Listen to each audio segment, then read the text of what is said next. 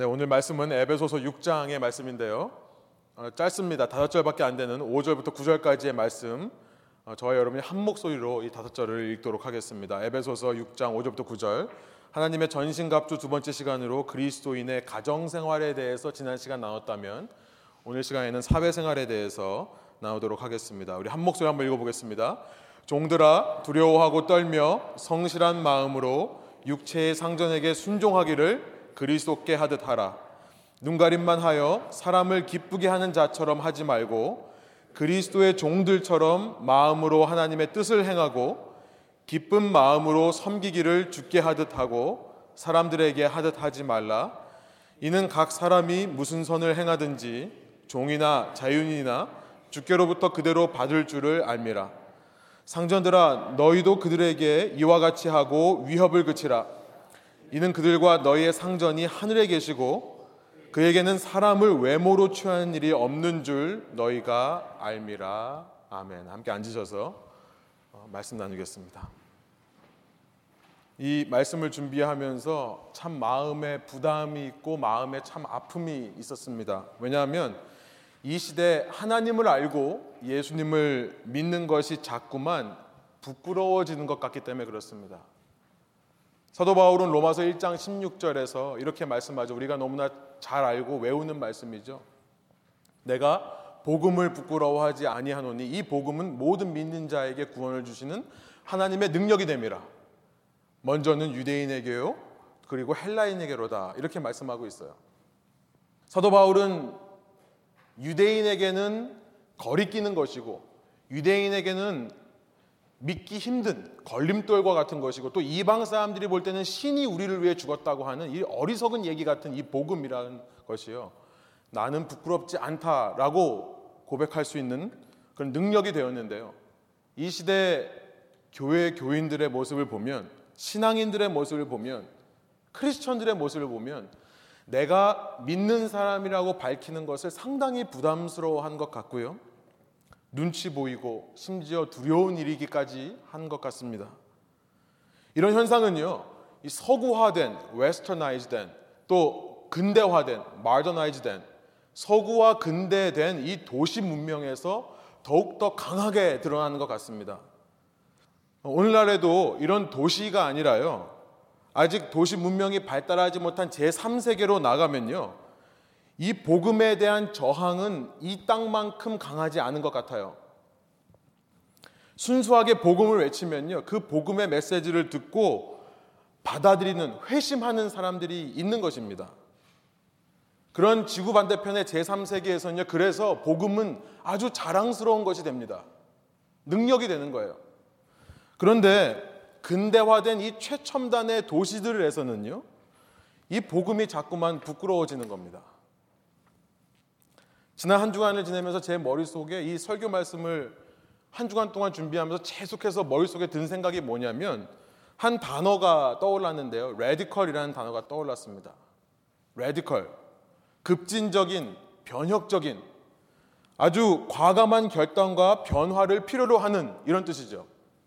사랑하는 여러분, 저는 이런 생각을 해봅니다. 슬라이드 보여주시면 difficult times require radical measures. 어려운 시대, 위기의 시대일수록 급진적인 조치, 이 변혁적인 결단들이 요구된다는 것입니다. 멀쩡하던 심장이 C절과 일어나서 멈춰버리면요. 우리는 CPR이라는 것을 합니다. 이 CPR이라고 하는 것을 왜 하는지 아시죠? 심장을 누른다고 해서 심장이 다시 뛰는 것은 아니고요. 심장 속에 있는 피를 머리 속으로 집어넣기 위해서 푸시를 하는 겁니다. 우리의 심장이 멈춰서 잠시라도 뇌에 산소가 공급이 안 되면 피를 통해서 산소가 들어가지 않으면 뇌가 죽어버립니다. 그렇기 때문에 심장이 멈춘 사람들에게 숨을 불어넣고 심장을 막 누름을 통해 잠시라도 피가 위로 올라가게끔 하는 것이 CPR입니다. 그런데 이 폐에다 바람을 집어넣고 누르는 과정 속에서 많은 경우 갈비뼈가 부러지기도 합니다. 그렇게 세게 눌러야 되는 거예요. 이렇게까지 하는 이유가 뭡니까? 뇌사화되는 뇌가 죽는 것을 막기 위해 너무나 위기의 상황이니까 이런 급진적인 이런 변혁적인 레디컬한 조치가 필요한 거죠. 마찬가지로 오늘날 우리가 몸담고 살아가는 이 도시 문화를 보면요.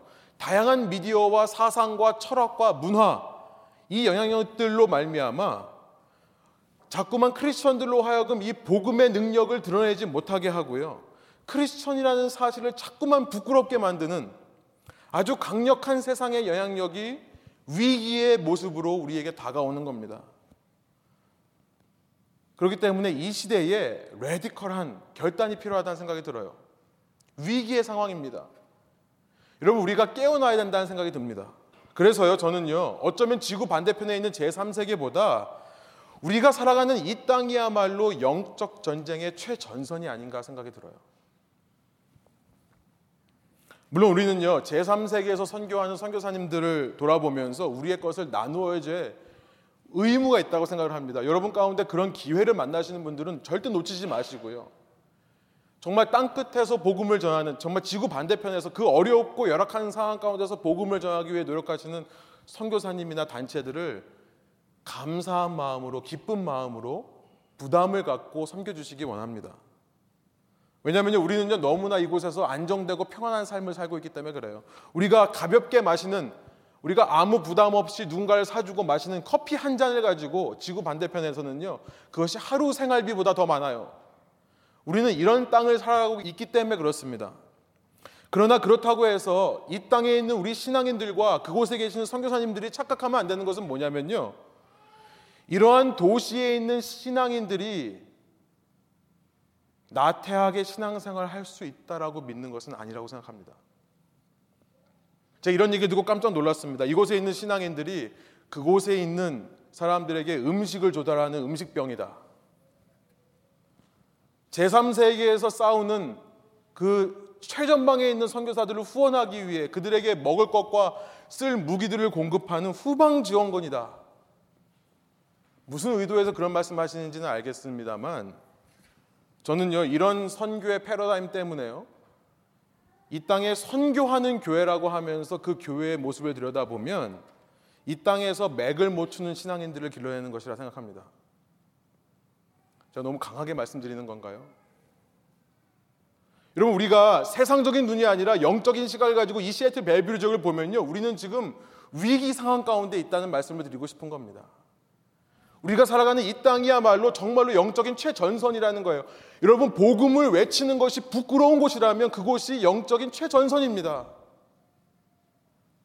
누가 그 복음의 메시지를 듣고 누군가 쉽게 마음을 바꾸고 돌아오는 일들이 있다 그러면은 그것보다 이곳이 더 심한 곳이에요. 이 땅은요, 철저하게 믿는 사람들을 패전병 만들고 있습니다. 마치 전투에서 진 병사들처럼 숨어들게 해요. 남들이 나를 혹시 건드릴까봐 내가 구원받은 사람이라는 사실, 내가 살아있다는 사실을 깨달을까봐 죽은 척하는 그런 신앙인들을 만들어내는 문화 가운데 살아가고 있는 겁니다. 그야말로 영적 전쟁의 한가운데 살아가는 거예요. 여러분, 지금 이 도시의 영향력은 너무나 막강해서요. 우리가 단지 선교한다 하면서 우리의 지갑을 열어서 지구 반대편에 있는 사람들을 후원하기만 하면 마치 되는 것처럼 이 정도의 신앙을 가르쳐서 이 신앙인들이 버텨낼 수 있는 환경이 아닙니다. 더 후원하게 하기 위해서 주님의 일에 투자하면 주님께서 더 많은 것으로 공급해 주신다. 더 많은 것으로 갚아 주신다. 이런 기복적인 신앙을 가르쳐서는요. 이 시대의 영향력으로부터 살아남는 신앙을 지켜야 하는 신앙인들을 길러낼 수 없는 환경이에요. 시애틀 벨뷰만이 아니라요. 오늘날 사람들이 모여드는 도시라고 한다면 어디나 다 그렇다고 생각합니다. 이런 현실 속에서 하나님께서 저에게 주신 사명은 얼번 미니스트리라고 생각합니다. 도시 사역입니다. 도시의 중심으로 들어가서요. 저는 한때 그 도시에서 정말 많은 돈을 벌고 남 부럽지 않은 남에게 자연스럽게 떵떵거릴 수 있는 그런 삶을 살고 싶어 했습니다. 그런데 제가 그런 공부를 하고 그런 삶을 추구하던 저에게 하나님께서 이 도시의 실체를 말씀을 통해 보여주시고는요. 저를 사역자로 헌신하게 하셨어요. 제가 사역자가 되기 전에도 이 벨뷰 지역을 보면서 제가 제 아내에게 저희 주변 가까운 사람들에게 정말 이곳이 영적 전쟁의 전쟁터 한복판이다. 저는요 그때부터 이 벨뷰 지역을 보면 마음 한 구석이 참 답답했고요, 아팠고요, 참 긍휼한 마음이 들었었던 것 같습니다. 그러니까 돌아보고 나니까요. 제가 원래 벨뷰에다 개척하지 않으려고 그랬잖아요. 처음 계신 분들은 아시죠. 근데 지금 돌아보면 이 벨뷰라는 지역의 레분 교회를 개척하게 하신 하나님의 섭리가 참 신기하고 놀라워요. 저희가 이 레분 교회라는 이름으로 모여 있는데 이 교회의 일차적인 비전은요. 일차적인 사명은 그래서 이 도시 속에 이 도시 속에 하나님의 복음의 빛을 흘려보내는 것이 우리의 제일 사명이라고 믿습니다. 불빛을 보고 달려드는 나방처럼요.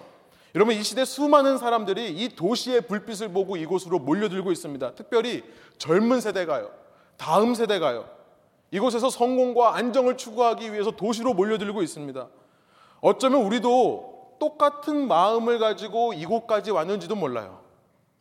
우리도 그들과 똑같은 가치를 추구하며 똑같은 삶을 꿈꾸며 이 시애틀과 벨뷰라는 도시로 왔는지도 모르겠습니다. 그러나 이제 우리는 말씀을 통해 참된 복음이 무엇인지를 배웠습니다. 거짓 복음이 아니라 세상에서 판을 치고 있는 거짓 복음이 아니라 이 땅에 하나님의 왕국을 실현하고자 하는 그 참 복음의 메시지를 우리가 진정으로 깨닫고 우리의 마음이 변화를 받았다면요. 여러분 우리가 할 일은 무엇이겠습니까? 전직 불나방인 우리가요. 이 시대의 불나방들을 향해 섬기는 사역을 해야 되는 겁니다. 우리처럼 한때 불나방의 삶을 추구했던 그들을 향해서요. 젊었을 때 혈기를 가지고 쓸데없는 데다가 낭비한 그런 우리가요. 똑같은 모습으로 젊은이들이 쓸데없는 데 혈기를 낭비하는 모습을 보면서 그들에게 복음의 메시지를 나누어 주고자 하는 소망과 소명이 있어야 되는 줄을 믿습니다. 저는 이것이 이 교회의 가장 핵심적인 비전이고요. 우리 교회가 추구하는 신앙 목표라고 저는 믿습니다. 하나님께서는 이 일을 위해 또 다른 교회를 만드신 거고요.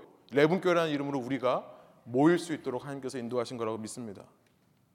여러분, 여러분께서 이런 일에 부름 받으신 분들이 맞다면요. 저는 이런 말씀을 들을 때마다 여러분 마음 가운데 감동이 있을 거라 생각해요. 마음이 뜨거워지고요. 어떤 방법으로든 그 일에 동참하고자 하는 결단들이 생겨날 거라고 저는 믿습니다. 여러분 그러려면 사랑하는 여러분 우리는요 radical 해줘야 된다는 생각이 듭니다. radical 해줘야 돼요. 기존의 nominal 크리스천, nominal 크리스천, 그러니까 이름뿐인 크리스천 그런 안일함과 편안함 속에 있는 아주 적당히 신앙생활해도 괜찮은 신앙인의 모습으로는요. 여러분 이 도시의 강력한 영향력 속에서 이 시대 우리가 하나님께서 원하시는 사역을 할 수 없습니다. 이뤄낼 수 없는 겁니다. 이 땅 가운데 하나님의 나라를 누룩처럼 퍼뜨릴 수 없는 겁니다. 내가 이미 도시에서 약속하는 그 세상적인 즐거움, 그 세상에서 여유롭게 하는 그런 여가 생활들, 그런 세상의 쾌락들을 다 즐기면서 어떻게 다른 사람에게 이 도시와 반대되는 하나님 왕국의 복음의 능력을 전할 수 있겠습니까? 과감하게 결단하고 포기하는 레디컬한 헌신이 필요한 겁니다. 내가 이 땅에서 당연히 누릴 수 있는 나의 이익과 권리와 나의 쾌락들을 과감하게 포기하는 모습. 한 영혼을 위해 주님처럼 섬기려는 결단을 해야지만 여러분 이 도시 속에서 우리 교회는요 작은 열매라도 맺어갈 수 있을 것 같습니다. 여러분 그리고 이런 모든 급진적이고 변혁적인 결단은요 이런 과감한 결단은 이것이 중요한데요 교회라고 하는 조직을 통해서만이 아니라 실은 교회 밖에서 일어나야 되는 거라 생각합니다. 다른 말로 말씀드리면요 여러분의 삶에서 일어나야 된다는 거예요. 결국 이 도시에서 복음이 왜 부끄러워지는가? 기독교가요, 신앙생활을 자신들만의 종교 잔치로 만들어 버렸기 때문에 그렇다고 생각합니다. 세상을 등지고 일주일 동안 세상에 있다가요, 하루 세상을 등지고 이곳에 모여서 우리끼리 맛있는 거 먹자, 우리끼리 먹고 즐기자, 우리가 이런 자세로 신앙생활을 한 것이 이 도시에서 오래 지속되다 보니까요. 이 도시의 사람들이 교회를 인식할 때 저 교회라고 하는 곳은 세상의 상식조차 통하지 않는 비상식적인 집단이고 비윤리적인 집단이라고 생각하게 되는 겁니다. 맛있는 거 자기네끼리만 먹으니까요. 이런 비이성적이고 비상식적인 모습에 대해서 제가 설교를 통해 자세하게 말씀드릴 필요는 없을 것 같습니다만 여러분 이런 생각의 흐름 속에서 이제 오늘 본문 말씀으로 돌아와 보면요. 이 5절밖에 안 되는 짧은 본문 말씀 속에서 사도 바울은 아니 사도 바울을 통한 성령님께서는요. 이 시대에 우리가 복음이 부끄러워지는 이 이상한 일, 이 이해가 되지 않는 이 일을 해결할 수 있는 비결에 대해서 오늘 본문이 한 가지로 말씀하는 것 같습니다. 그래서 그것에 한번 집중해 보는 시간을 가지고자 합니다. 그것은 결론부터 말씀드리면 뭐냐면요. 섬김이라는 거예요. 섬김, servanthood. 오늘 본문이 다섯 절이요. 섬김에 대해서 말씀하고 있습니다. 섬긴다는 단어가 반복해서 나오고 있는 겁니다. 여러분 그렇습니다. 오늘날 교회가 세상을 향해서 섬김의 자세를 회복하는 것만이 이 교회가 소유한 복음의 능력을 부끄러운 것으로 만들지 않을 수 있는 유일한 길이라는 것입니다. 우리가 세상을 향해서 섬김의 자세로 나가는 것만이 더 이상 복음을 부끄러운 것으로 만들지 않을 수 있는 비결이라는 거예요. 섬기는 교회, 이 도시 속에서 예수 그리스도의 사랑으로 주님을 닮은 사랑으로 품고 치유하는 그런 섬기는 교회를 만드는 것만이 복음을 부끄럽게 하지 않게 하는 길이다. 그런 교회를 향해 세상이 손가락질 할 수 없는 겁니다. 여러분 우리는요 이 현대가 이 도시라는 문화 속에서 이 처절한 영적 전쟁 앞에서 잃어버린 그 원래 교회의 모습을 찾고자 하는 겁니다. 원래 교회가 가졌던 모습. 사도행전 2장 47절에 보니까요. 이런 말씀이 있어요. 사도행전 2장 47절 제가 읽겠습니다. 하나님을 찬미하며 또 온 백성에게 칭송을 받으니 주께서 구원받는 사람을 날마다 더하게 하시니라. 온 백성에게 칭송을 받았다라고 되어 있습니다. 처음 교회가요. 여기서 말하는 교회라고 하는 것은 교인들을 말하는 겁니다. 그러니까 모인 회중, 여러분 각자가 교회인 겁니다. 그들이 세상에 나아가서 세상으로부터 칭송을 받았다라고 되어 있습니다. 원어의 의미는 뭐냐면 이 교인들이 세상에 나아가서 자신들이 받은 사랑과 은혜를 나누어 주었다라는 뜻이에요. 우리가 세상에 나가서 세상 사람들에게 우리가 받은 은혜를 나눠 주면 당연히 그들이 우리를 칭찬하겠죠. 이것은 교회에게 있어서 아주 기본적인 마땅한 모습인 겁니다. 그래야 그런 교회를 통해 그런 교인들을 통해 구원받는 사람의 숫자가 날마다 더해지는 겁니다. 교인의 숫자가 늘어나는 것이 아니라요. 그런 사람들을 통해 구원받아가는 사람들의 숫자가 늘는 겁니다. 여러분 그런데 이런 교회를 이루어야 되는데 이 땅의 교회 현실은요 복음이 부끄럽다니까요. 왜 교회가 이런 모습을 해야 되는가? 그것이 예수님의 모습이기 때문에 그렇습니다. 그것이 예수님의 모습이에요. 사도행전을 기록한 누가는요 앞서 이 사도행전의 첫 번째 책이라고 할 수 있는 그 누가복음에서요 예수님께서 이 땅에 오셔서 처음 사역을 시작하실 때 그때 예수님의 모습이 어땠는지를 누가복음 4장 14절 15절 이렇게 기록하고 있습니다. 제가 14절 읽을 테니까 15절 우리 한 목소리로 한번 읽어보겠습니다. 제가 먼저 읽습니다. 예수께서 성령의 능력으로 갈릴리에 돌아가시니 그러니까 40일 동안 시험을 받으시고 끝난 다음에 이제 갈릴리라고 하는 사역지로 가셔서 처음 사역하신 장면입니다. 그 소문이 타방에 퍼졌고 함께 읽겠습니다. 친히 그 여러 회당에서 가르치심에 뭇 사람에게 칭송을 받으시더라. 우리가 믿는 예수님은요, 죄가 없으신 분이셨습니다. 스스로는 아무 죄가 없으신 분이셨어요. 그런데 놀라운 게 뭐냐면 예수님을 가장 사랑했던 부류의 사람들이 죄인들이었습니다. 예수님은 모든 사람들 중에 특별히 죄인들로부터 사랑과 존경을 받았던 분이세요. 나와 전혀 다른 존재, 나와는 완전히 다른 존재로부터 한때는 나의 원수였던 존재로부터 존경을 받으셨던 분이라는 것입니다. 어떻게 죄가 없으신 분들이 죄인이 사랑하는 존재가 됐습니까? 그 비결은요, 섬김이라는 거예요. 예수님이 이 땅에 오셨을 때 군림하려고 하지 않고 섬기러 오셨다는 겁니다. 그래서 15절에 보니까 가르치셨다. 가르치시는 섬김으로 세워준 겁니다. 가르치는 것이 섬김이죠. 마태복음 4장 23절에 보면 예수님께서 가르치는 섬김만 하신 것이 아니라 이 갈릴리 온 지역을 다니면서 병자들을 찾아가셔서 병자들을 고치심으로 섬기셨다. 또 그들에게 하늘 복음, 하늘 왕국의 복음을 선포하심으로 섬기셨다라고 예수님의 사역을 기록하고 있는 것입니다. 끝내 그 예수님은 이 땅에서 그 섬김의 절정을 이루시는데요. 바로 십자가 위에서 이 모든 사람들의 죄를 대신해서 자기의 목숨을 주시기까지 섬기시는 겁니다. 그 결과 예수님 이후 2000년이 지나는 시간 동안 오늘날까지 이 땅에 수많은 사람들을 섬겨주시는 거죠. 오늘 우리도요, 바로 그 예수님의 섬김의 사랑 때문에 그 섬김 때문에 우리 마음이 감동되어 우리 마음을 열고 예수님을 받아들여서 이 자리에 예배로 나온 것이 아닙니까? 그렇기에 교회가요. 다른 말로 말씀드리면 우리 크리스천들이요. 우리 교인들이요. 그 예수님을 닮아 섬기는 자로 이 땅에서 살아가기만 하면요. 여러분 복음은 더 이상 부끄러운 것이 아니게 됩니다. 이것은요 내가 내 지혜로 내 힘으로 설득하고 사람들을 변화시켜서 늘어나는 것이 아니라요 복음 자체의 능력인 겁니다. 예수 그리스도의 능력이에요. 예수님께서 가지고 계신 고유의 능력이에요. 그 능력이 역사하시면 복음이 부끄러운 것이 안 된다는 거예요. 그런데 왜 복음이 부끄러운 것이 됐냐는 겁니다. 우리가 섬기지 않았기 때문이라는 것을 알게 되는 거죠. 예수님을 닮아서 섬겨야 될 우리가 섬기지를 않는 겁니다. 교회라는 공동체, 또 순이라는 공동체, 이 종교 공동체에 모이면 우리는 섬기는 걸 잘하지만 이 문을 열고 세상에 나가는 순간 우리는 섬기를 하지 않기 때문에 그렇다는 겁니다. 각 개인적인 레벨에서요. 여러분 일주일이 168시간입니다. 168시간 동안 우리는 교회 생활, 순회에서 모이는 시간 몇 시간 되지 않습니다. 여러분 우리가 섬겨야 될 시간이라고 한다면 우리의 삶의 대부분의 시간을 보내는 가정, 가정에서 먼저 섬겨야겠죠. 지난 시간 살펴본 내용입니다. 그리고 그 다음으로 많이 우리가 시간을 보내는 우리의 직장, 우리의 일터, 우리의 학교에서 섬겨야 된다는 겁니다.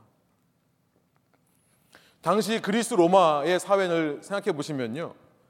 여러분 주인과 종애라고 하는 계급이 있던 사회입니다. 그러니까 인도의 캐스트라든지 한국의 옛날 조선시대 양반 제도처럼요.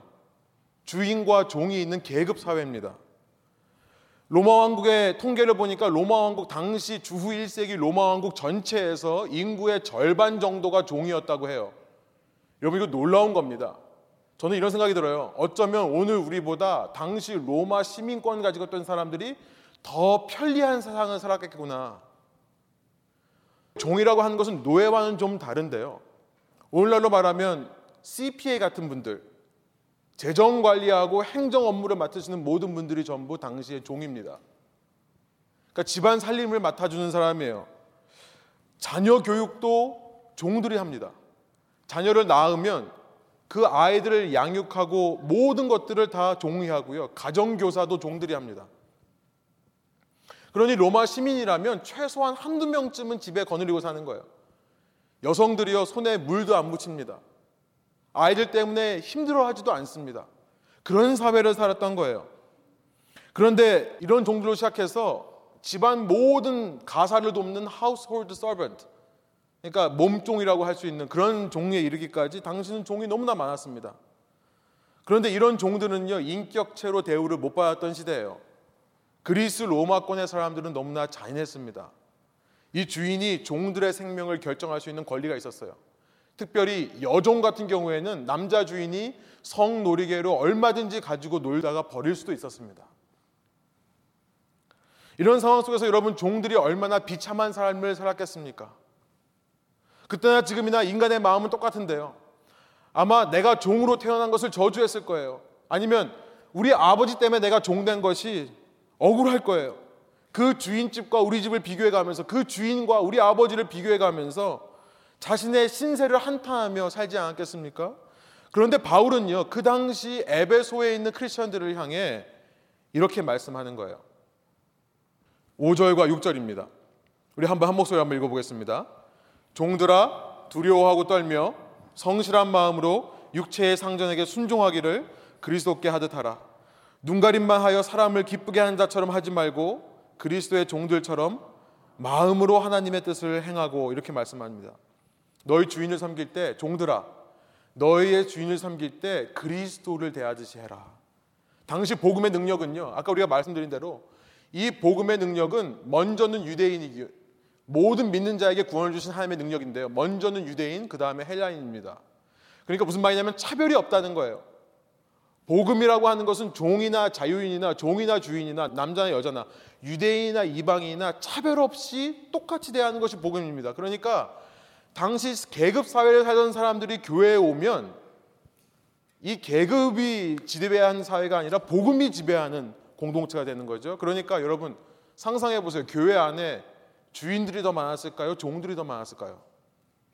당연히 종들에게 복음이 복음이 되는 겁니다.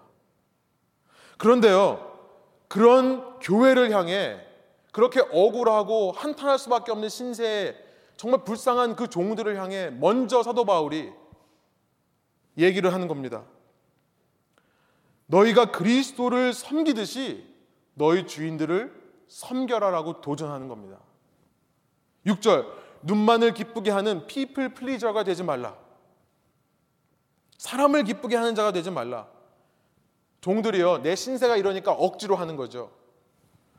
내 처지가 이러니까 할 수 없이 하는 겁니다. 안 그러면 주인이 때리고 나를 버릴 수 있으니까. 그러면요 이 종들은 눈에 보이는 데서만 일을 하겠죠. 뭐라고 말씀하시냐면 그게 아니라 너희가 그리스도의 종이 되면 그리스도는 안 계신 곳이 없고 못 보는 것이 없다. 무슨 말입니까? 모든 곳에서 그리스도를 의식하면서 섬겨라. 주인을 섬겨라. 주인집을 섬겨라. 단지 주인을 통해 내가 보호받기 위해서, 단지 주인을 통해 내가 먹고 살기 위해서 주인을 섬기는 것이 아니라 하나님께서 이 소명을 나에게 주셨다. 하나님께서 이 일을, 이 종의 자리를 나에게 허락해 주셨다는 생각을 가지고 하나님을 생각하며 섬겨라라는 도전을 하는 겁니다. 그러면요, 이 종들은요, 주인이 볼 때뿐만 아니라 보지 않는 곳에서도 기쁘게 주님을 생각하며 섬길 수 있는 거겠죠. 그래서요, 7절과 8절, 기쁜 마음으로 섬기라는 말씀을 하는 겁니다. 우리 다시 한번 읽어보겠습니다. 7절, 8절입니다. 기쁜 마음으로 섬기기를 죽게 하듯 하고 사람들에게 하듯 하지 말라. 이는 각 사람이 무슨 선을 행하든지 종이나 자유인이나 주께로부터 그대로 받을 줄을 압니다. 이것이 그리스도의 종된 삶이라고 갈라디아서 1장 11절 10절에서 말씀하세요. 이제 내가 사람들에게 좋게 하랴 하나님께 좋게 하랴 사람에게 기쁨을 구하랴 내가 지금까지 사람의 기쁨을 구하였다면 그리스도의 종이 아니니라. 당시 억울한 신분에 살던 종들에게요. 더 섬기라고 말하는 겁니다. 그리스도를 생각함으로 더 참고 섬겨줘라. 여러분 와닿지 않죠? 이 시대에는 우리는 종으로 사는 사람들이 없기 때문에 그렇습니다. 오늘날 적용해 보면 어떨까요? 저는 이런 생각을 해봤습니다. 우리가 세상에 나가서 직장을 갔습니다. 우리의 최대 관심은 뭐냐면 우리 자녀가 어떤 직장을 갖느냐 요겁니다. 그런데요, 여러분 우리가 일하는 거 단지 돈을 벌기 위해 하는 것이 아니어야 되는 줄로 믿습니다. 자영업을 하던 기업에 취직하던 어떤 일을 하던 여러분 우리가 이 도시 문화 속에서요. 단지 돈을 벌기 위해 일을 하는 거라면 그 사람의 삶은 복음을 부끄러워하는 삶에서 벗어날 수가 없습니다. 저는 그 말씀을 드리고 싶은 거예요.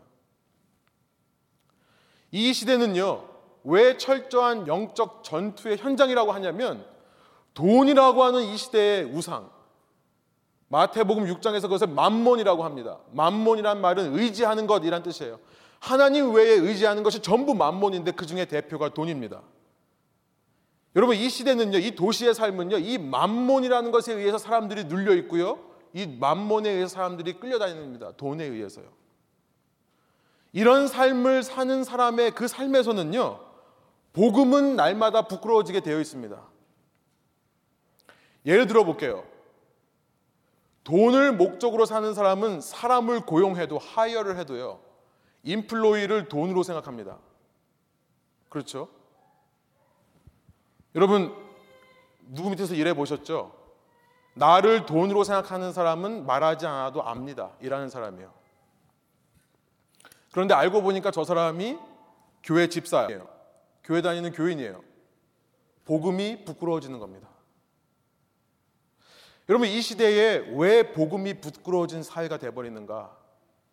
여러분 단지 악한 사탄의 영향력이라고만 말할 수는 없는 겁니다. 그리스도인들이요 세상에 나가서 섬기지 않기 때문에 그런 거예요. 그리스도인조차 돈을 목적으로 돈 벌기 때문에 그렇습니다. 반대로 말해서 돈 벌기 위해 남 밑에서 일하는 사람들 여러분 고용해 보셔서 아시죠? 돈 주는 만큼만 일하는 사람, 아, 이 사람이 돈 때문에 일하는 거구나라는 것은 주인은 한 번 보면 압니다. 딱 보면 알아요. 일하는 사람들은 절대 모를 것 같죠. 주인은 보면 다 압니다. 그런데 알고 보니까 이 사람이 교인이었다. 복음이 부끄러워지는 거예요. 기업적인 레벨은 조금 다를 수 있다고 생각합니다. 바로 내 위에 있는 직장 상사가요, 내 주인이 아니라 내게 봉급을 주는 사람이 아니라 그 역시도 기업으로부터 고용된 사람이기 때문에 직접적인 주종 관계는 아니지만 그러나 똑같은 원리가 기업에서도 적용되는 것 같습니다. 이 사람이 누구를 위해 무엇을 목표로 일하는가는 옆 사람들이 다 말하지 않아도 이미 알아요. 여러분 기업은요. 기업에서 제일 중요한 것은 뭐냐면 그 기업이 추구하는 가치에 동의하는 사람인가 아닌가를 늘 점검을 합니다. 왜냐하면 이 기업이 추구하는 가치에 동의만 하면 그 가치가 저절로 이윤, 레비뉴를 벌어주기 때문에 그래요. 그러나 크리스천이라면 기업의 목표만을 생각할 것이 아니라 그 목표가 하나님의 뜻과 일치되는 것인지를 먼저 살펴야 되는 겁니다. 그래서 여러분 자녀들이 혹은 여러분 청년들이 세상에 나가서 직장을 잡을 때요. 단지 돈 많이 주고 좋은 조건만을 제시해서 그 잡을 찾는다면 여러분 여러분 삶을 통해 복음은 계속해서 부끄러울 수밖에 없는 겁니다. 여러분이 그 기업이 추구하는 가치가 하나님의 뜻과 맞지 않는다면 과감하게 버릴 수 있어야 되는 겁니다. 그래야 여러분 삶을 통해 복음이 부끄러운 것이 아닌 것이 되는 거예요. 만일 그 기업에서 추구하는 가치가 하나님의 가치와 맞는다면, 맞는 부분이 있다면 여러분 그때부터는 똑같은 원리예요. 윗사람이 시켜서 일하는 것이 아니라 이거 안 하면 내가 이 그룹에서 제외될까 두려워서가 아니라 하나님의 영광을 위해 성실히 일하는 거죠. 여러분 그리스도인의 목표는요. 사회에 나가서 그리스도의 목표는 성공이 아니라 성실인 줄로 믿습니다. 하나님의 성품을 가지고 일하는 거예요. 이럴 때요. 우리는 사람의 인정이 아닌 먼저 하나님의 인정을 얻게 됩니다. 이것이 중요해요. 여러분 사람의 인정을 추구하려고 하면 사람의 인정 못 받습니다. 우리는요, 나에게 인정받고 싶어 하는 사람들 인정 안 해요. 그렇죠? 너무나 당연한 원리인데요. 하나님께 인정받는 사람은 주위 사람들이 인정하게 되어 있습니다. 성경에 나오는 내용이에요. 성경에 나와 있는 인물들을 보면요. 하나님의 인정을 받을 때 그 사람의 인정을 하나님께서 챙겨주시는 줄로 믿습니다. 이럴 때 우리는요, 주위 사람들의 인정함을 통해 복음이 부끄럽지 않게 되는 삶을 살게 되는 거예요. 돈을 위해서 열심히 일하는 것이 아니라 하나님의 영광을 위해서 열심히 성실하게 일할 때 여러분 이때요. 여러분 기억하시기 바랍니다. 직장이라고 하는 것은요. 돈 버는 수단을 넘어서서 내 생계 유지하는 수단을 넘어서서요. 여러분의 선교지가 되는 줄로 믿습니다. 여러분 선교지가 되어야 그때서야 복음이 부끄러워지지 않는 거예요. 여러분의 직장 생활을 통해서요. 사회 생활을 통해서요. 여러분 선교사로 가면 놀라운 것이 있습니다. 이전에는요 내가 끌려다녀요. 내가 직장 상사한테 끌려다닙니다. 협박하고 위협하니까 이거 안 하면 자른다고 하니까 합니다. 그러나 선교사로 가면 수동적인 상태에서 적극적인 상태로 바뀌는 겁니다. 담대함이 생기고요. 자신감이 생기고요. 내 마음 가운데 열정이 생겨나요. 왜요? 내가 하나님의 일을 하고 있다고 생각하기 때문에 그런 거죠. 사람을 의식하는 것이 아니라 하나님을 바라보기 때문에 그런 겁니다. 돈이 필요하기 때문에 돈 때문에 끌려다니는 것, 여러분 이미 영적으로 지는 겁니다. 영적으로 이미 지는 거예요. 그러나 선교사의 마음으로 가면요, 마인드가 바뀌어요. 내가 열심히 일해서 돈 벌어서 이걸로 생활해야지 이게 아니라요. 선교사의 마음으로 가면요, 내가 돈이 필요한 게 아니라 이 사람이 나를 필요로 한다고 생각하게 되는 겁니다. 이 자리에서 나를 필요로 한다고 생각을 하는 거예요. 결국 내가 이 자리로 부르시는 받은 것은 내가 필요하니까. 여러분 이런 마음으로 일하게 되면요. 나도 감사할 뿐만 아니라 어떤 상황 가운데서도 나는 주인의 마음을 이해하고 품을 수 있게 돼요. 인류의 주인이신 하나님의 마음을 품는 거죠. 그런 사람을 주인이 못 알아볼 리가 없는 겁니다. 성경을 보면요. 그래서 하나님의 영광을 챙겨드리는 사람의 영광을 하나님께서 챙겨주시는 겁니다. 여러분 마찬가지로 똑같은 원리가 상전들에게도 요구된다는 것을 구절에 말씀하고 있습니다. 구절 한번 한 목소리로 읽어보겠습니다. 상전들아 너희도 그들에게 이와 같이 하고 위협을 그치라. 이는 그들과 너희의 상전이 하늘에 계시고 그에게는 사람을 외모로 취하는 일이 없는 줄 너희가 알미라.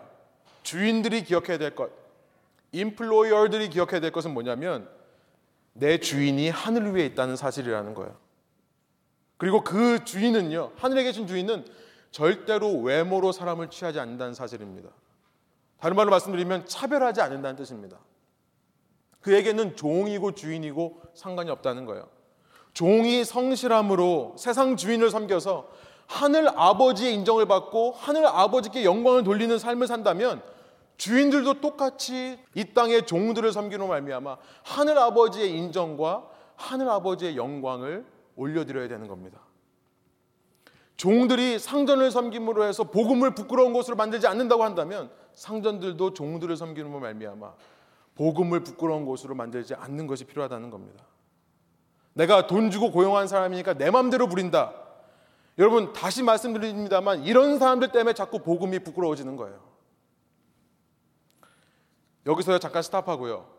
직장이 없으신 우리 전업주부님들 이게 도대체 뭔 얘기인가? 갑자기 직장 얘기를 하고 있는가 생각하시죠? 여러분에게도 적용할 것이 여기서 생겨난다고 생각합니다. 여러분들은요 상사들이에요. 여러분들은 사회에 나가시면 소비자입니다. 컨슈머예요. 이 소비주의 문화 속에서 여러분은 상사로 나가시는 겁니다. 상전의 자리에 있는 거예요. 그런데 내가 돈 주고 시켜 먹으니까 돈 주고 물건을 사니까 돈 주고 이 서비스를 받는 거니까 내가 군림하려 한다면 여러분 죄송한 말씀입니다만 이 시대에 이렇게 복음이 부끄러워진 이유 중에 하나는요. 정말 죄송한 말씀입니다만 아줌마 크리스천 때문에 그래요. 세상의 영업 장소에 가서 내가 돈을 냈다는 이유만으로 마음껏 부리고 마음껏 얘기하시는 분들. 하늘에 계신 하늘 상전이 보고 계시는데도 그분의 인정과 영광을 구하지 않고요. 이 돈이라는 가치에 묶여 사는 겁니다. 나 돈 냈으니까 음식점에 가서 맛없으면 맛없다고 얘기를 하는 거예요. 돈 냈으니까 왜 똑바로 서비스 안 해주냐고 complain 하는 겁니다. 여러분 음식점에서 종업원들을 여러분이 어떤 자세로 대하고 있습니까? 그걸 보면요. 내 삶에서 복음이 부끄러운 것인가 아닌가가 드러나는 겁니다. 나는 나의 모습을 객관적으로 못 보죠. 주위 사람들은 다 봅니다. 여러분 정죄하는 말씀이 아니라 정말 사랑의 메시지로 드리는 거예요. 저희 교인들은 안 그러시는 줄로 믿습니다만 여러분 맛집 찾아다니지 마시고 사람을 찾아다니십시오. 똑같은 돈 주고 얼마나 더 맛있는 걸 먹어야 직성이 풀리십니까? 그러지 마시고요. 손님의 입장으로 상전의 입장으로 가지만 거기서 만나는 사람들을 섬겨주시기 위해 가십시오. 손님으로서 최소한 예의를 지키시고요. 손님으로서 최소한 의리를 지키는 모습. 한번 음식 이상하게 나왔다고, 한 번 기분 나쁘게 했다고 의리도 뭐고 없는. 단지 비용 절약만을 위해 어떻게 하면 싸게 살까? 어떻게 하면 싼 값으로 좋은 물건을 살까? 사람을 이용하는 모습으로 살지 마시고요. 만나는 사람들을 어떻게 섬겨줄 수 있을까? 여러분 식당에서 일하는 사람들의 얘기를 들어보면요. 식사 기도하고 안 하고 하는 거 다 체크합니다. 분명 식사 기도하고 밥을 먹는데요. 그 사람에게서 군림하려고 하는 나는 손님이니까 돈 냈으니까 라고 하는 폭군의 모습을 발견한다면 여러분 그 사람에게 그리스도가 폭군이 되는 겁니다.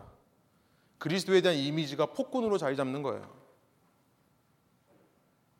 한번 제가 부족한 얘기입니다만 정말 죄송한 얘기지만 제 부족한 얘기를 좀 하겠습니다. 제가 어떤 식당에 갔는데요. 그 식당에서 뭘 테이크아웃을 해서 다른 모임에 갔어야 됐었어요. 근데 그 식당을 처음 가봤는데 부 부부가 정신없이 일을 하고 계시더라고요. 제가 전화로 주문하고 간 지 시간을 따져보면 이미 제가 좀 거기서 좀 기다렸습니다. 한 30분 정도 기다렸으니까 전화까지 1시간 포함하면 1시간 정도를 기다리고 있었어요. 근데 음식은 계속해서 주문은 밀려가고 여기 앉아 있는 사람들도 많지는 않았지만 먹지를 못하고 있는 상황이었습니다. 사람들이 먹고 간 그릇도 못 채워가지고요 테이블마다 정말 테이블이 몇 개 되지도 않는데 테이블마다 먹은 디시들이 쌓여 있어요. 지금 약속 장소에 빨리 가야 되는데 시간이 없어서 언제쯤 돼요라고 말하려고 하다가요 그 생각을 했습니다. 내가 어떤 음식을 먹을 것인가 아니라 내가 어떤 사람으로 비춰지는가 생각하자. 제가 제 자신에게 늘 하는 얘기거든요. 그래서 제가 기다리다 못해 거기 있는 테이블에 있는 지시를 다 치웠습니다. 다 치워놓고 다 닦고 그런 제 모습을 보면서 감동스러웠는지 그 여사장님이 이렇게 빼꼼 보시더니 저한테 한마디 말씀을 하세요. 뭐라고 하시냐면요. 혹시 애 셋 있는 아빠세요? 저는 무슨 말인지 못 알아듣겠습니다. 지금도 무슨 말인지 모르겠어요. 아마 본인이 일하지 않고 누군가가 일했을 때 뭐 애 셋인 아빠가 와가지고 열심히 도와주고 갔다 이런 얘기 들었는지 그래서 그 말을 하는 건지 아니면 애가 셋 정도 되면은 남자가 저렇게 주방 일을 헌신적으로 봉사할 수밖에 없다 이런 얘기를 하는 건지는 모르겠습니다만 아니라고 저는 그냥 예, 애 둘밖에 없다고 이런 얘기를 하면서 아 놀면 뭐 합니까 그냥 저도 할 거 없어서 한 겁니다라고 나오면서 제 마음이 씁쓸했어요. 이럴 때요 혹시 크리스천이세요? 라는 말이 나오면 얼마나 좋을까? 우리 신앙인들이 도대체 사회 나가서 뭐 하고 있는 건가 생각이 들었습니다. 믿지 않는 사람과 똑같이 돈 낸 거니까 돈 낸 것만 가져가는 그런 모습으로 살아가는 건 아닌가? 우리가 세상에 나가서 정말 섬겼다면 복음이 이렇게 부끄러워질 수 있는가? 그런 섬기는 우리의 모습을 통해 사람들이 궁금해하지 않을까? 어, 저 사람들 교회 다니는 사람들인가 보다. 그러니 저렇게 섬기나 보다. 여러분 말씀을 정리해 볼게요. 오늘 말씀은 너무나 간단한 메시지입니다. 너무나 쉬운 메시지예요. 우리가 살고 있는 이 땅은요, 철저한 영적 전쟁의 현장이라는 겁니다. 바벨론이라고 하는 것이 성경 전체에서 도시 문명을 대표하는 하나님을 대적하는 세력입니다. 바벨론. 창세기 11장에서 시작해서 계시록 18장에 가야 그 역사가 끝납니다. 이 땅에서는 우리가 사는 한 계속해서 이 도시 문명에 짓눌려 살고요. 이 도시 문명에 눌려 사는 것이 우리의 이 땅에서의 삶의 현실이라는 겁니다. 성경이 그렇게 말씀하세요. 그런데 이 바벨론으로 대표되는 이 나라가 악한 나라예요. 왜 악입니까? 돈이라고 하는 인간의 벽돌이죠. 도구입니다. 우리가 만든 벽돌로 우리의 이름을 내자. 우리가 만든 이 돈이라는 시스템으로 우리가 하늘까지 올라가서 하늘에 한번 닿아보자. 라고 하는 이 인간의 탐욕과 죄악된 본성이 투영된 시스템이기 때문에 악한 거예요. 이것이 도시 문명의 실체입니다. 그러나 그렇다고 해서 크리스천들은요, 이 세상에서 멀리해서 나와 세상을 분리해서 우리끼리만 모여 살자. 이런 모습으로 명받은 것이 아닙니다. 혹은 그 정반대로 그 세상과 적절히 타협해서 우리도 그 세상처럼 돈의 유익 좀 보고 돈을 좀 누리고 살고 여유로운 삶을 살자. 라는 삶으로 명받은 것도 아니에요. 크리스천들은요, 이런 세상 속에서 주님을 닮은 사랑으로 섬기라고 명받은 줄로 믿습니다. 이런 세상에 복음의 능력과 복음의 빛을 흘려보내라고 명받은 줄로 믿어요. 단지 우리가 불쌍한 사람들 돕자는 것이 아닙니다. 우리가 깨어나야 되는 거예요. 여러분 한 분 한 분의 삶이 달라져야 되는 겁니다. 이 자리를 나설 때마다 섬기려는 각오를 하고 나가는 겁니다. 이제는. 깨어 일어나 빛을 발하는 교회 되기를 원합니다. 여러분 세상에서 보내는 시간 주님의 모습으로 섬기러 나가십시오. 이번 한 주도 이번 한 주로 시작되어서 여러분 생이 맞춰지는 그날까지 언제 어디서나 여러분은 주님에 의해 파송받은 선교사라는 사실을 잊지 마십시오. 주님께서 맡겨주신 소유로요, 섬기세요.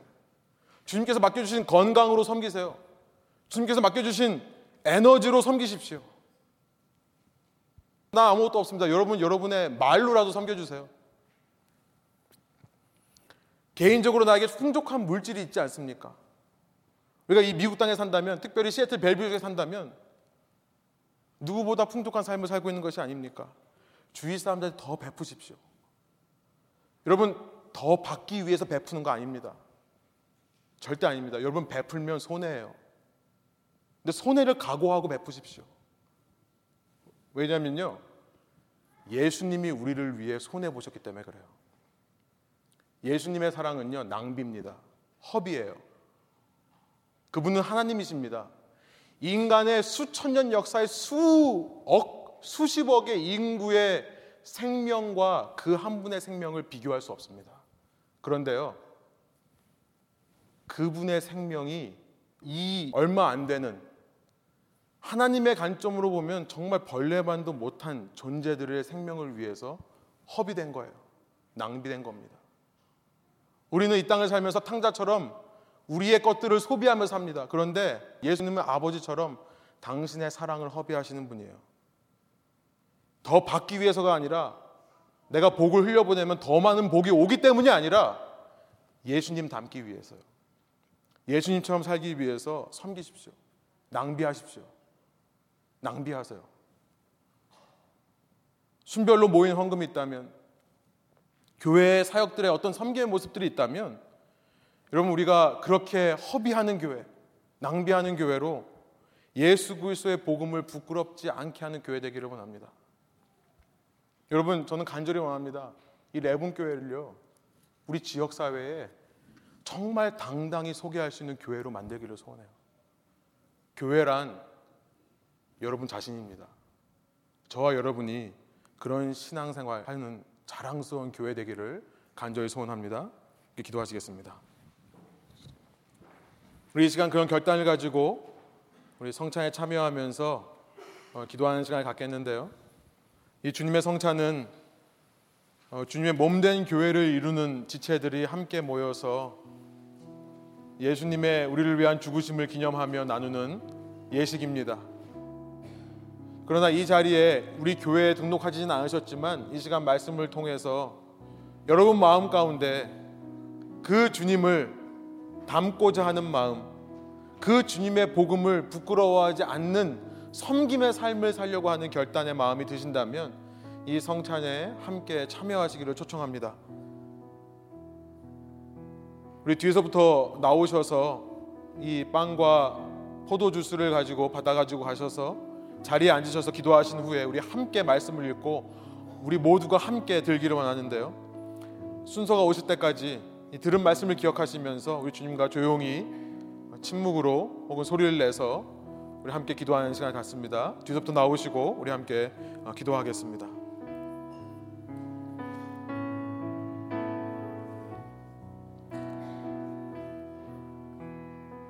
기도하겠습니다. 하나님 이 시간 우리를 위해서 그 귀한 생명을 허비하신 예수님의 사랑을 기념하는 이 예식에 저희가 동참했습니다. 하나님 이 우리가 먹은 빵과 주스가 이제 몸에서 분해되어 우리 몸의 각 부분으로 흩어져서 우리의 몸을 이루는 물질로 사용될 겁니다.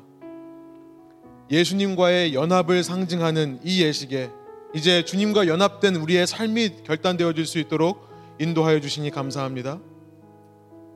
이제 우리의 삶의 터전으로 돌아갈 때에 이 땅에 오신 주님과 같이 섬기는 모습으로 낮아지며 사랑하는 모습으로 살 것을 결단하는 저희들에게 늘 성령께서 충만하게 임하여 주시고 우리로 말미암아 이 시애틀 벨뷰 지역이 살아나고 우리로 말미암아 이 시애틀 벨뷰 지역에 복음이 복음되게 하여 주옵소서.